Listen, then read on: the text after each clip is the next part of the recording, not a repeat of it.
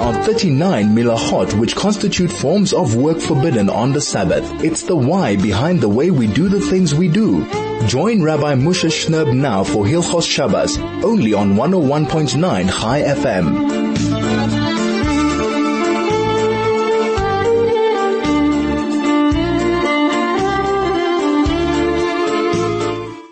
101.9 Chai FM. This is Soul to Soul on a Friday afternoon here in Johannesburg, but not just a Friday afternoon. This is Isru Chag, Pesach, the day after Pesach, the day where we've ended our Chag, and we thought we were going to end our lockdown, but it seems HaKadosh Baruch Hu has decided we need some more time by ourselves. We need some more time at at, at home and he's granted us yet another two weeks of, of privileged existence where we can be at, at home. And I hope everyone had the most amazing, amazing kind of Pesach. I'm sure it was very, very different, different sort of guests at your Seder than, than you've had before. Maybe it was just you by yourself. Maybe it was just you and your spouse. Maybe it was just you and, and, and, and the, and the children. But I, really do hope and daven that you, that you, that you took advantage of the opportunity of the situation that Hashem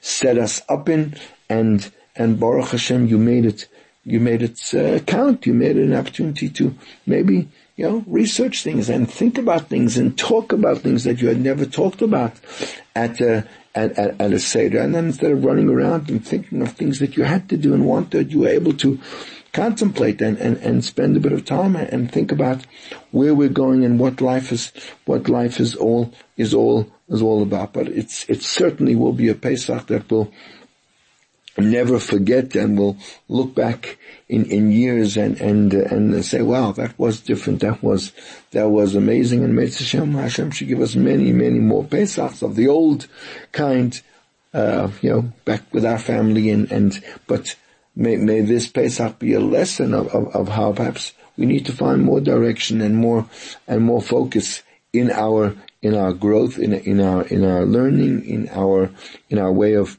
of, of spending and a way of, of, of our attitude towards the very concept of of uh, of, of of Chagim. Let's yeah, it's hard to get away from Pesach, but let's let's talk for a moment about how how we can remain a little bit optimistic even though, you know, we thought three weeks was going to be over and then we kind of psyched ourselves for it and, and, uh, and, uh, you know, and now, okay, now it's going to be another two weeks. How do we keep ourselves focused? How do we keep ourselves positive during, during, during that time? So, of course, the answer is in Asfarim. In fact, uh, in, in, in, the Haggadah, uh, we, we, say the Yishamda. We say that this is what stood by our fathers and, and by us, right? Wasn't only one person who rose up against us and tried to destroy us. Rather, in every generation, they try to destroy us. And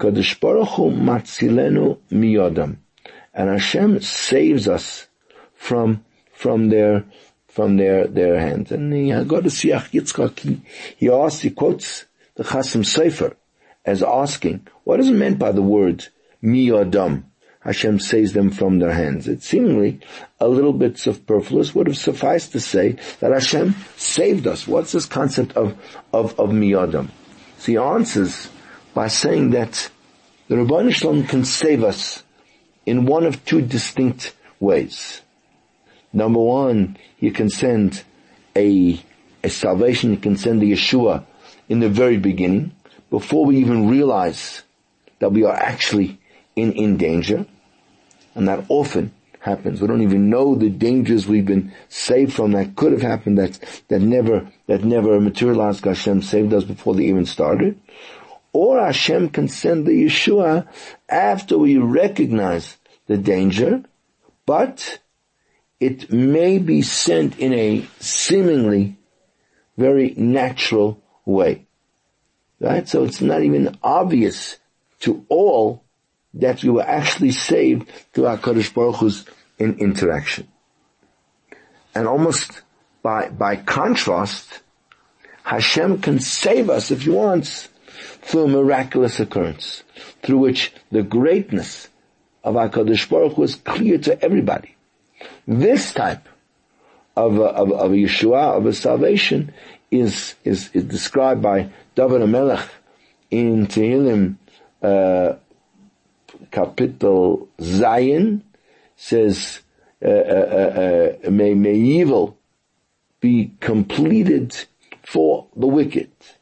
Meaning that the wicked shall complete their evil plans to destroy us, and only then may Hashem establish the righteous. In other words, by saving them, the, the plans are all there, it's all in place, it's all gonna happen. And then HaKadosh Baruch Hu decides to save us in a miraculous way from this very, very clear danger.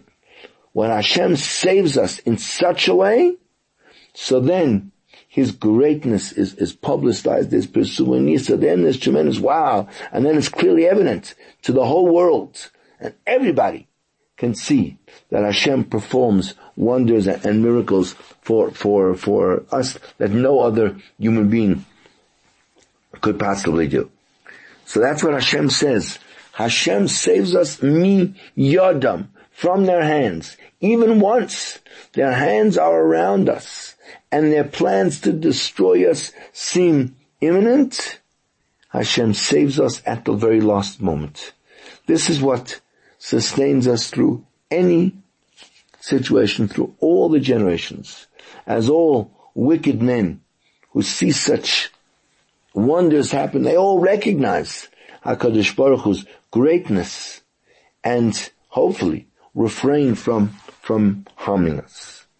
And that's such an important lesson for us to, to take into, to internalize, right? Although we are often faced with so many difficulties and, and, and, the situation we're in now is, is for many very, very traumatic, very, very difficult. We have, some people have many um, relatives Nebuch that are ill and, and, and parnos is a problem and, and being with the same people all the time sometimes could be very, very, very difficult. And we see difficulties and, and, and their challenges surrounding us.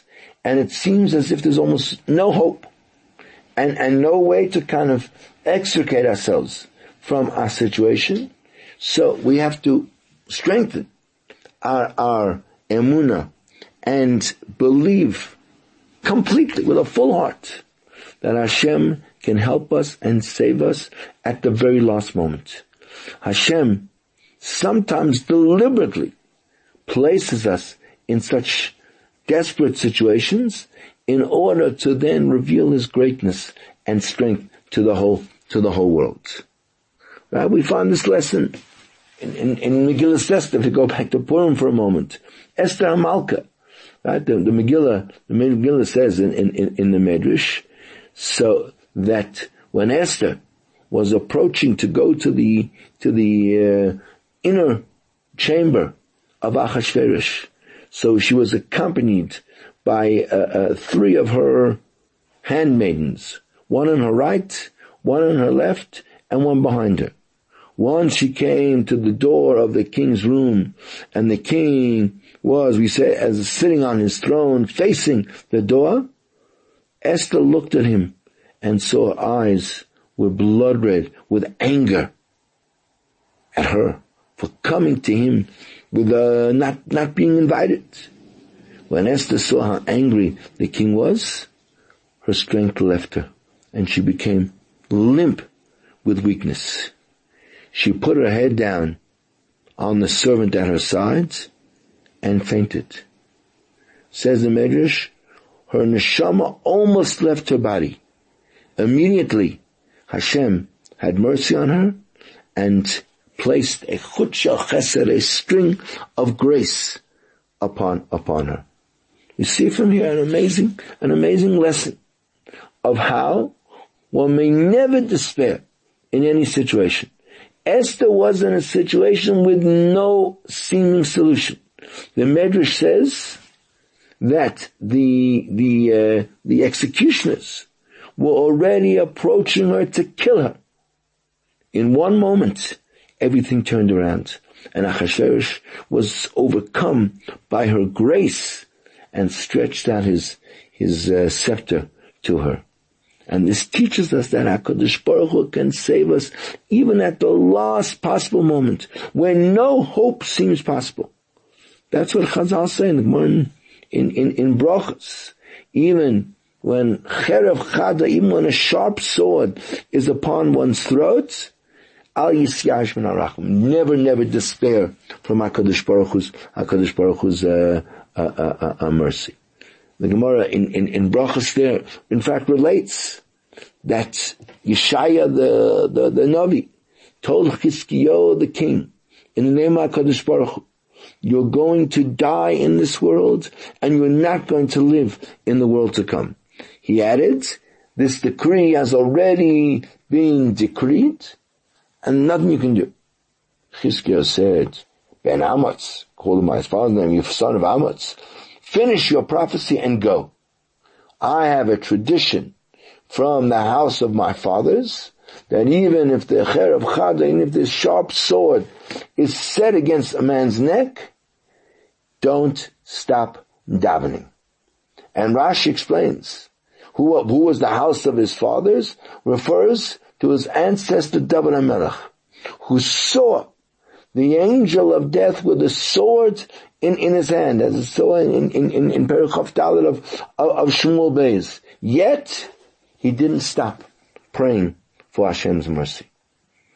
Just to go back to that incident of, of David HaMelech, the sword wasn't actually outstretched against David's neck, but rather it was stretched over all of Yerushalayim as, as, as it says in, in, in, uh, in And David lifted his eyes and saw the angel of Hashem standing between the earth and the sky with a drawn sword in his hands extended over Yerushalayim. If so, how did Chizkiyahu learn from this that one may not even despair even when the sword is on his neck? So the the the going says in uh, in uh, in Divrei a little bit different than than than Rashi that the father he was talking about was not David, but he was talking about his own Zayda, his own father Yehoshaphat. And about Yehoshaphat, it says also in in Divrei Yamim, and was when I'm just reading English, was when the officers of the chariots saw Yehoshaphat, they said, that is the king of Israel. They turned upon him to attack, and Yehoshaphat cried out, and Hashem helped him, and Hashem enticed them away from him. And the, the, the Gemara, the, the, in Yerushalmi it says, if a person who has a guard is captured by his enemies, before he can call out to his guard to save him, the sword will already have killed him. But Hashem saved Yehoshaphat from the swords of Aram when the sword was already on his neck and all that was missing was the cutting of, of his head. That's what Chizkiyahu learned from his, from his Zayda. They, they, tell a story that uh, Shmuel Rozovsky uh, was Nebuch was was sick with his his final illness and was in very very dire straits. So someone mentioned him the words of Chazal that one should not despair even when the Cherev Chada is on his throat. He replied that this is not said when the sword is already cutting the, the, the throat. When Shlomo Zalman Auerbach heard this, he strongly disagreed and said that even when the sword is already cutting one's flesh, still shouldn't despair. To prove this, he brought this story of, of, of Chizkiyahu, about which the Gemara in, in, uh, in, not the Gemara, the, the Medrash says in Bereshis Rabbah that he was the first person ever to become sick and to recover. Meaning that before him no person had ever been on his deathbed and had been healed. This was literally the same as, as the sword actually already cutting the, the flesh and no one had ever recovered before from, from, uh, from an illness. No one had ever covered such a situation. Yet, he didn't despair, and we're told he lived in another, another, uh, 15, 15 uh, uh, uh, years. Now, what, what, what's this concept of, of having a sword on your, on your, on your neck? So, in, in the story of, of, of, uh, Yeshivas Mir's escape from, from Shanghai, so there's, there's an amazing explanation of, of these words of, uh, of, of Chazal. It's said over in the name of, of the Brisker Rov. He says, imagine if a person was sentenced to death for a serious crime. So there's no doubt that he and his family would use every uh, means at their, at their disposal, both in terms of, of money and in terms of political pressure and connections and, and, and, and whatever to try to turn the tide in his favor. If he would hire fancy, you know, high priced lawyers and, and that would be to no avail and the verdict remained in effect, they certainly would be, would be despondent. They would be desperate. However, even then, they wouldn't give up and they would try to appeal to, to, to a higher court. They would hire different lawyers, right, to, to bring, uh, to make an appeal for mercy. They would, they would try to go to the, the, the state's president whoever it was to try to get, uh, to try to get some kind of a pardon. And if you had to, they would, they would do anything. Yet, they would still have one source of hope. Right? The hope that ultimately the king might, might grant a, a pardon.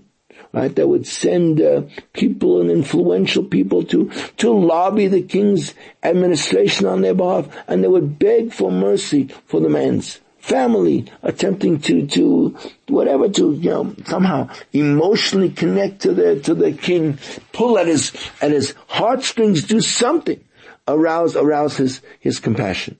They would attempt to, to find anyone, right, with, with influence, uh, with a, with a, you know, some kind of kesher to the king to lobby on their behalf and, and beg them to use whatever influence they, they had. And if all that work turned out to be for nothing, and the verdict remained in force, everyone would be completely broken. Most people would give up hope completely. But the very close family members of the man would still retain some hope that some extraordinary event would happen at the last moment that would cause the death sentence to be, to be over, overturned.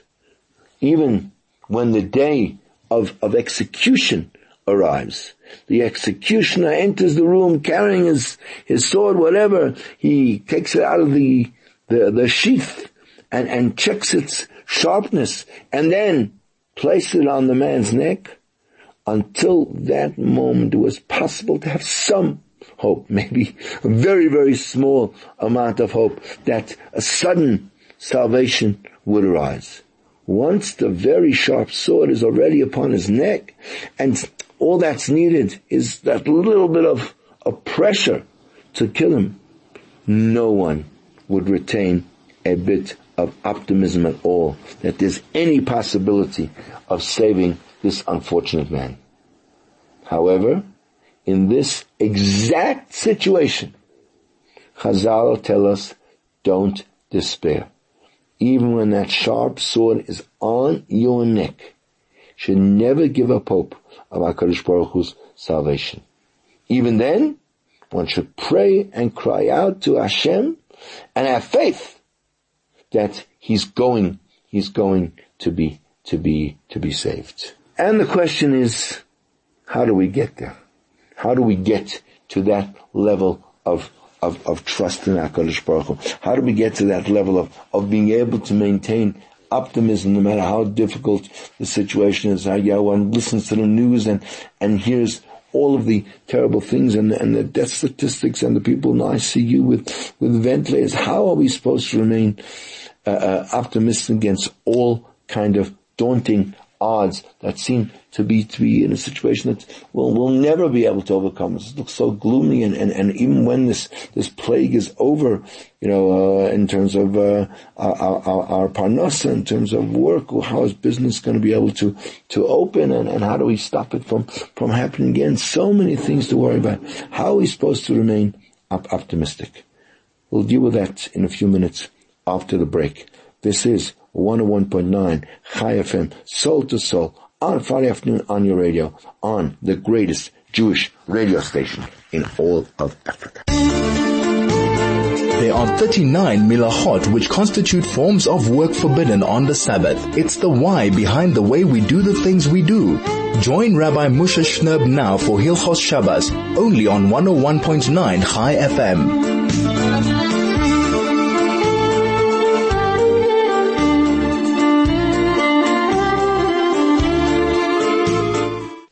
101.9 Chai FM. This is Soul to Soul on a Friday afternoon here in Erev in Johannesburg.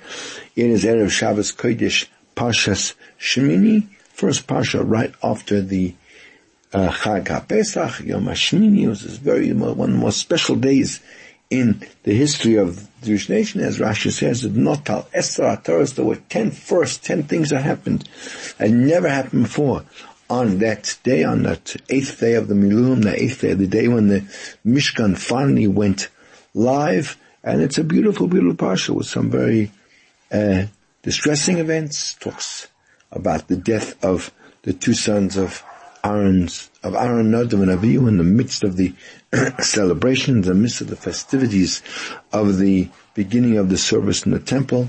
Aaron's two sons died and the aftermath of that. And then the second part of the portion is all about all the laws of kosher and non-kosher birds and animals and various other laws of purity of animals, etc., uh, etc. Quite nice reading, and said, we have time this Shabbos to be able to go through it, go through the psukim translations, maybe the Rashis, get a little bit of insight. We're not in a rush to go anywhere or to socialize anywhere. So let's take the time and make it and make it something meaningful. As we always do at this time of the show, to let you know the important time details you need to know for this Shabbos. Candlelighting this afternoon is no later than 5.31 p.m., 5.31. Uh, sunset is at uh, 5.49, 11 minutes to 6. Uh, that is the latest time for lighting candles. Of course, you can do it much earlier. You can probably get your candles up, oh, almost an hour before that. Let's say 25 to 5 is probably the earliest time you can light your Shabbos. Go for it. And, and let's, let's add a, a, bit of an extension to, to, to the Shabbos.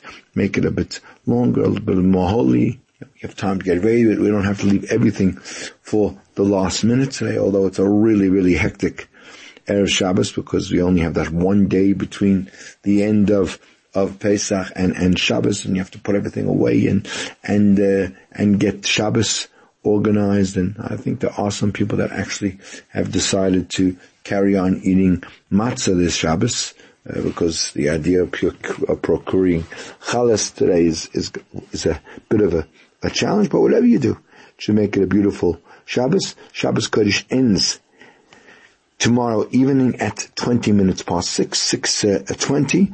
It is this week Shabbos Mavorchim, Shabbos Mavorchim for Chodesh Iyar. Rosh Chodesh Be'ez Hashem will be next week on Friday and Shabbos. Yes, next week is Shabbos and Rosh Chodesh, a very special day. So because it's Shabbos Mavorchim, whatever you normally do in Shul, especially on Shabbos Mavorchim, if it's a extra special cholent or an extra special bottle of something, whatever it is that is is the minhag in your shul, do it at home. Make make it a special a special Shabbos and say the Rosh Chodesh benching and daven to Hashem. We should have all chaim of all the good things of of, of health, of of of nachas, of, of parnas, all the things that we daven for. For Rosh Chodesh, let's let's put that into our into our uh, uh, tefillah. So Rosh Chodesh benching is said. The haftarah is the normal haftarah for Parshas for Parshas uh, uh, Shmini. Uh, we won't say Tzidkascha Tzedek at Mincha, but we will say Av HaRachamim in, in, in the morning because it is the first Shabbos actually during the time of the, of the Sphira, even though according to many we haven't actually kept, uh, started keeping the morning of the Sphira yet, but it definitely is that period. I hope you're keeping up to date in the, in the counting so far, uh, kind of through the first uh, a week or so. Hopefully there are enough reminders or enough, uh, enough kind of ways of getting yourself to be ensured that you that you count the Omer every uh, every day. Um, we were discussing before the break this concept of a person uh, maintaining a high level of of optimism, a high level of of uh, forward lookingness, even in times of tremendous, tremendous difficulty and challenge as we're facing now. And I pose the question just before went, how, how does one do it? How can one reach this, this really high level? How can one retain hope even in such, in such kind of uh, a dire kind of, uh, kind of circumstances? So, there is the Sefer Orchas Chaim, written by the, the Rosh himself, the great Rishon, the Rosh. He writes as far as, I'll just give the translation, he says, to, to have faith in the Rabbi Shalom with your entire heart and to believe in his, in his divine providence. It says, and with that, you will be able to, to kind of perpetuate in your heart the perfect unification of Yichud to, to believe in Hashem that his eyes are hovering above the entire land and his eyes are upon all the ways of a man, which is a pasuk, and he checks, he investigates the heart and searches even the thoughts and the advice given to us by our kidneys. And one who doesn't believe that Hashem took us out of Egypt also does not believe in Anochi Hashem which is the basic tenet of of, uh, of of Jewish of Jewish belief. And then what the Rosh is actually uh, showing us, is revealing to us that they're like two different components in, in the ideal of believing in HaKadosh Baruch Number one is belief in HaKadosh Baruch Hu's existence and belief in what we call Hashgacha Pratis, in His divine, in His divine providence. The belief in Hashem's existence is, the, is stated in the very, very first of the Aseres Dibros of the ten statements. Hashem. I am Hashem God. You have to believe that.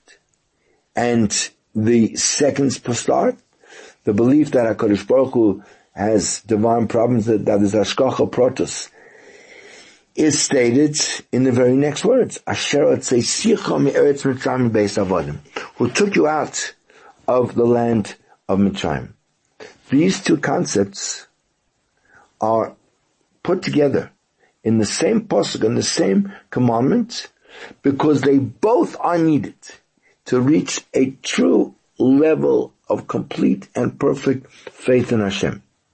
If one believes in one, but not the other, so he's not considered a ma'amin, he's not considered a true believer, and is lacking in the fundamental idea of faith in, in, in, in. The, uh, uh, uh, Rav Chatzkel Levenstein, Zatzal, the Mashgiach, in, in his Sefer, or, or, or Yechezkel, in the, in the volume on Emuna, in page 1, 125.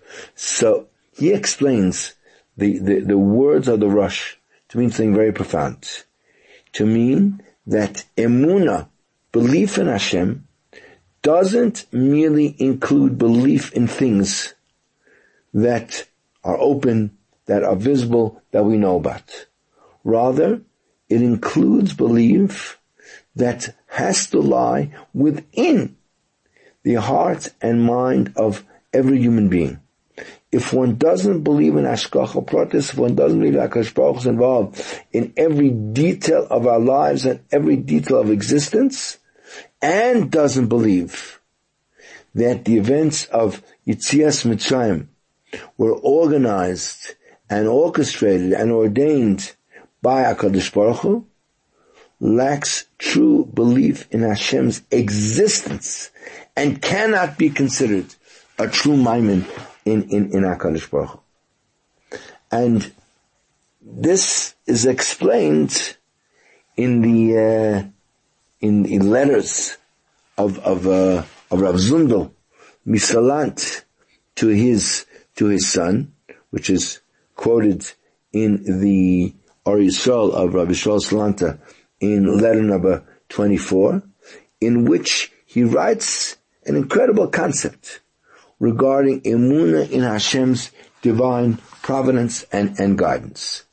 He writes as follows, constantly review psukim, verses about bitochen and Hashem's salvation. And you shall then come to have real faith and the salvation of HaKadosh Baruch Hu will come clarifying in the blink of an eye. It's known that HaKadosh Baruch Hu guides every person in every second with, with divine providence. The fundamental concept of Emunah is that Hashem guides us constantly at all time. When a person directs his heart towards Hashem. So he's basically turning to HaKadosh Baruch Hu and saying to him, guide me.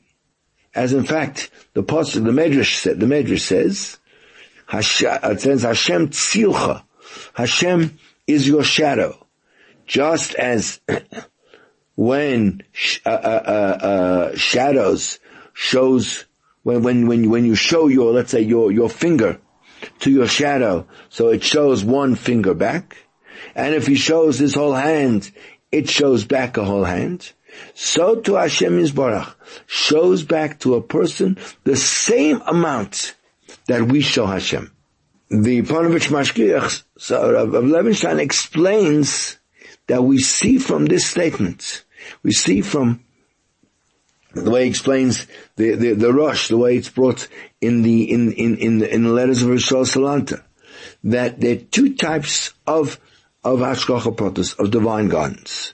The first is the guidance the Ribono Shel Olam provides by watching over every aspect of the world and providing for every creature according to their needs. That meaning that he never Uh, abandons his world and always watches over every part of it. As Rav Tzadok says, we have to believe not only in, in Hashem, but that Hashem has an asek. Hashem is involved with every single human being in, in, in the universe. And the second aspect is that Hashem acts as a guard and a protector for those who trust in Him and saves them from all kinds of negativity, from all kinds of bad forces in the world. Even though everything that occurs comes from Hashem alone, Hashem also decreed that this world should run according to the laws of so-called nature. Without special protection from Hashem, one could chas v'shalom be harmed through the natural chain of events. Hashem thus assures those that go out of the way and, and, and, and express extra belief and trust in HaKadosh Baruch Hu, that He will protect them from this as well. And Rav Chatzkel adds that this type of, of the second level of divine hashgacha was described by the by the Ramban in on uh, on Pashas Vayera, where the pasuk says regarding Hashem's statement about Avram Avinu, says Ki because I have known Avram, Lamana sheyitzaves bonav that he's going to command his sons and his household after him. Shomru derech Hashem, and they would keep the way of Hashem, lasei stoko mishpat, to do righteousness and, and justice. And the Ramban explains This knowledge refers to the knowledge that Hashem guides the world with his hashgacha, with his providence, to protect the public. And many people stay there and undergo natural occurrences until their designated time comes. But in Hashem's kindness, Hashem gives them a heart to know Him and to understand that Hashem's hashgacha can be attached to them at all times. And there are many psukim, says, that speak of this, such as the pasuk in in uh, in Tehillim where it says, "Eine Hashem el Yireov," that the eyes of Hashem are upon those who who fear Him, and and that's what we've been talking about. That Hakadosh Baruch Hu never removes his eyes from a righteous person. He guards over them in this world to ensure that they merit Bez Hashem to come to Olam Haba pure from sin and from any kind of, of, of blemish. The, the Rishayim, however, and those who don't trust in Hashem's hashgacha don't merit this kind of protection. They simply are, are left prey to undergo whatever the natural occurrences happen and until their designated time to leave this world uh, uh, uh, arrives, and then then they have to unfortunately undergo the the, the judgment of Hashem uh, uh, that that is you know meted out for those that that don't do. As as uh, Rav Zundel explained in in that letter, the amount of hashgacha that one receives depends on how much one trusts in HaKadosh Baruch Hu. The more one has bitachon in Hashem, the more Hashem provides protection for him. According to that second level I was saying. That's with, with the amount of, of protection Hashem gives you depends completely and totally on how much we actually trust. It's a mirror. If you trust in Hashem, then we deserve all kinds of level of, of, of protection. So therefore the answer to our question is, one's betochen Hashem is actually what protects him from all the harm and what allows him to remain, Bez Hashem, optimistic that he will come out unscathed from whatever challenge Hashem has or whatever we're facing. Now, if we believe that it all comes from Hashem and that everything Hashem does is, is, is meant for us and is meant, and is meant for the best, then truly everything will come out according to the way it needs to come out. We'll be back after this message. There are 39 melachos which constitute forms of work forbidden on the Sabbath. It's the why behind the way we do the things we do. Join Rabbi Moshe Shnerb now for Hilchos Shabbos, only on 101.9 Chai FM.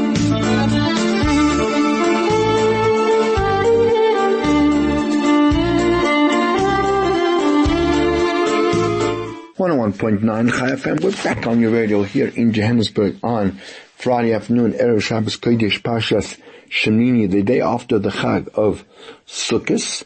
And just so you have a little bit of halacha, we were talking in the last show, we started talking about the concept of the second day of of uh, of Yontif, and we discussed how in the time of the second base of Mikdash, they used to have a system of signaling with fires from mountaintop to mountaintop, and to get the signal all the way to to Babel. However, uh, there was a time in history where there were certain oppositionalists who who wanted Yontif to come on a certain day of the week to suit their own personal uh, agenda, and uh, and and therefore the the signaling from mountaintop to mountaintop was abandoned because uh, you could no longer rely on it because you didn't know if it was the good guys sending the signals or, or, or the oppositional forces, uh, and therefore they had to they had to then resort to a a system of uh, uh, sending out a message to all the people in in the exile around uh, uh, regarding when Kiddush Levana was by by by messengers, as the as the Mishnah in Rosh Hashanah Daf Chaf Beis says that wherever the messengers managed to reach, let's say before Sukkot, So they would now know when Yontif was, they would make one day of Yontif. And wherever the messengers couldn't get to before, before Sukkot, so then they would make all the Chagim, uh, two, two days. Now, you need to understand that in terms of the situation in the month of Adar, so even when Rosh Chodesh was announced and the Shluchim would, would set out on their, on their way, so there were only 10 days actually where they'd be able to go because you'd have Rosh, two days of Rosh Hashanah, you'd have Yom Kippur, and you'd probably have in those two weeks, you'd probably have two Shabbosos, unless it happened to coincide uh, either Rosh Hashanah, Yom Kippur, Shabbos. You might end up losing as much as five days of uh, of travel between between uh, Rosh Hashanah and and Sukkot.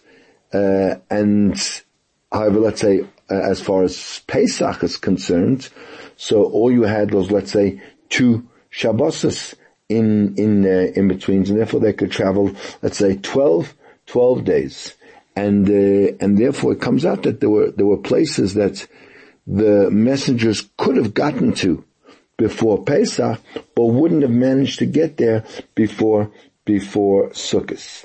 And therefore the Chachamim said that any places where the messengers cannot get to in Tishrei with a, with a minimal traveling time, so uh, uh, uh they would always make two days of Yom Tov, even on Sukkot, even if we could have a situation where the messengers could get there by by uh, by Sukkot in order not to make any distinction and create any confusion.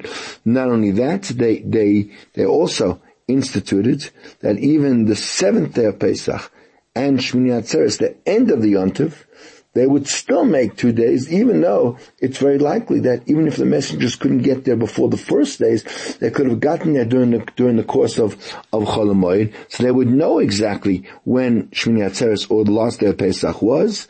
Nevertheless, they would keep two days, and even Shavuos, which we know is fifty days after the 16th day of Nisan when they brought the Korban Omer and we begin to count the spheres Omer, still they still instituted that in all those places where they relied on, on messengers to come there, they would make two days of, of, of yanta. So the, the, the kind of rule was that any place where the messengers could not get to before the first day of Sukkot, even despite the fact that they uh, will, will lose five days perhaps on the journey, so then they would make all the chagim to be a two-day yontif. That's what the Gemara, the Gemara says.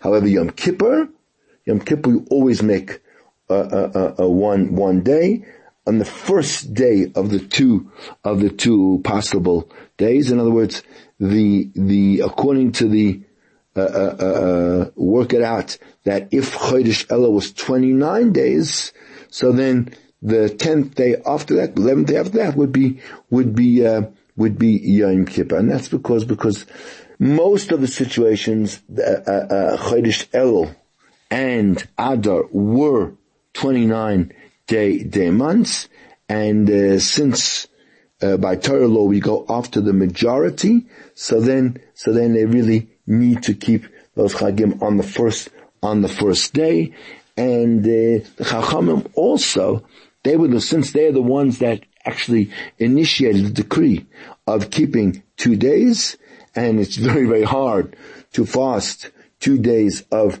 Yom Kippur in a row. Therefore, on Yom Kippur, we went and, and followed the, the D'oraisa rule of going after the, after the road and just having one day. I hope that was clear, but we've run out of, out of time. Just enough time to wish you all an amazing, amazing Shabbos. Remember, it's Shabbos and. Make it a good one. Make it a, a, a, stimulating one. Learn some Torah. Go through the Parsha. Get some insight. And Be'ezra Hashem, we look forward to having some time together again next week. To all our radio family and everyone pitching in and listening in, we wish you a good Shabbos.